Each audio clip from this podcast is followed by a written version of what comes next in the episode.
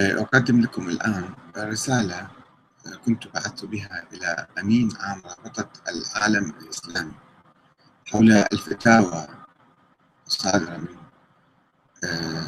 شيوخ السعودية بتكفير الشيعة بصورة عامة. وقد نشرت صحيفة اللواء الأردن هذه الرسالة بتاريخ 19 2 1992 تحت عنوان الإفتاء الديني بين المتغيرات السياسية والثوابت الإسلامية. رسالة توضيح إلى أمين عام رابطة العالم الإسلامي. وقالت الصحيفة شاب قضية السنة والشيعة كمذهبين فقهيين شوائب وأحداث كثيرة تراوحت بين الصدام الدامي بين الطرفين والتلاسن والتكفير المتبادل. وللأسف الشديد فقد ظلت هذه القضية حتى الآن بلا حل. بل إنها كثيرا ما تثور على شكل فتاوى كتلك التي صدرت مؤخرا في الأراضي الحجازية من لدن ما يسمى باللجنة الدائمة للبحوث العلمية والإفتاء برئاسة عبد العزيز بن باز والتي أخرجت الشيعة من الملة فكفرتهم وحكمت بردتهم ونفاقهم مع ما يترتب على ذلك من مقاطعة لهم من قبل السنة. تفرق بين المسلمين. في هذه الرسالة التي بعث بها الشيخ أحمد الكاتب من لندن المملكة المتحدة إلى الأمين العام لرابطة العالم الإسلامي الدكتور عبد الله عمر الصيف في ذلك الحين. عرض لهذه المسألة بشكل علمي. يدعو إلى إعادة النظر بتلك الفتوى المستهجنة خاصة وأن معنى كلمة رابطة يستفاد منه الربط والتأليف والتحابب وليس التفريق, التفريق والشردة وعليه فإن شك الأمة نتيجة لخلاف قد يكون ذا طابع سياسي مع لي ذراع الدين بمقتضيات السياسة ومتغيراتها يشكل ضربا من الخطر الشديد على الأمة ووحدتها وعقيدتها. خاصة وأنها الآن مستهدفة أكثر من أي وقت مضى. من قبل أعدائها في الداخل والخارج على حد سواء.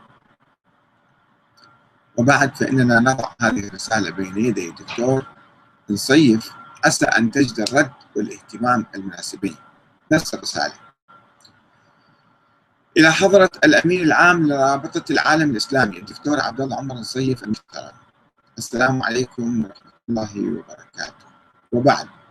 وأحيي المؤتمر الحادي والثلاثين لرابطة العالم الإسلامي الذي يعقد في مكة المكرمة لمناقشة الموضوعات المتعلقة بقضايا المسلمين والأمور المتعلقة بنشر الدعوة الإسلامية.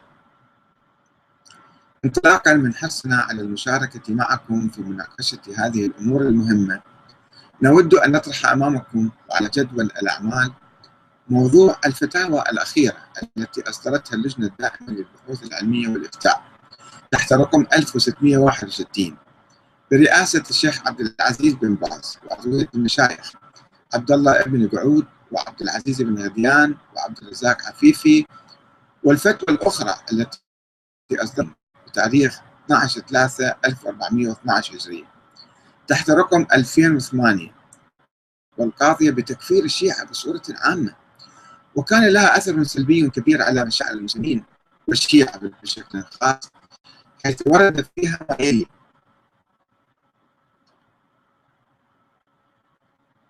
واحد أن الشيعة يشركون شركا أكبر يخرجوا من ملة الإسلام. اثنين وأنهم مرتدون. ثلاثة وأنهم غلاة. أربعة وأنهم منافقون.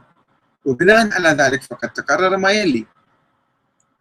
أليف حرمة ذبائحهم باء حرمة الزواج منهم جيم رفض دعاواهم في الأخوة الإسلامية. وقد بنى هؤلاء المشايخ فتاواهم حسب ما جاء فيها على ما يلي.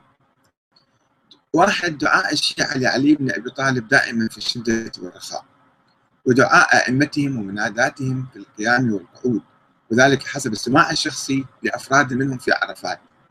السماع الشخصي واحد سامع واحد في عرفات.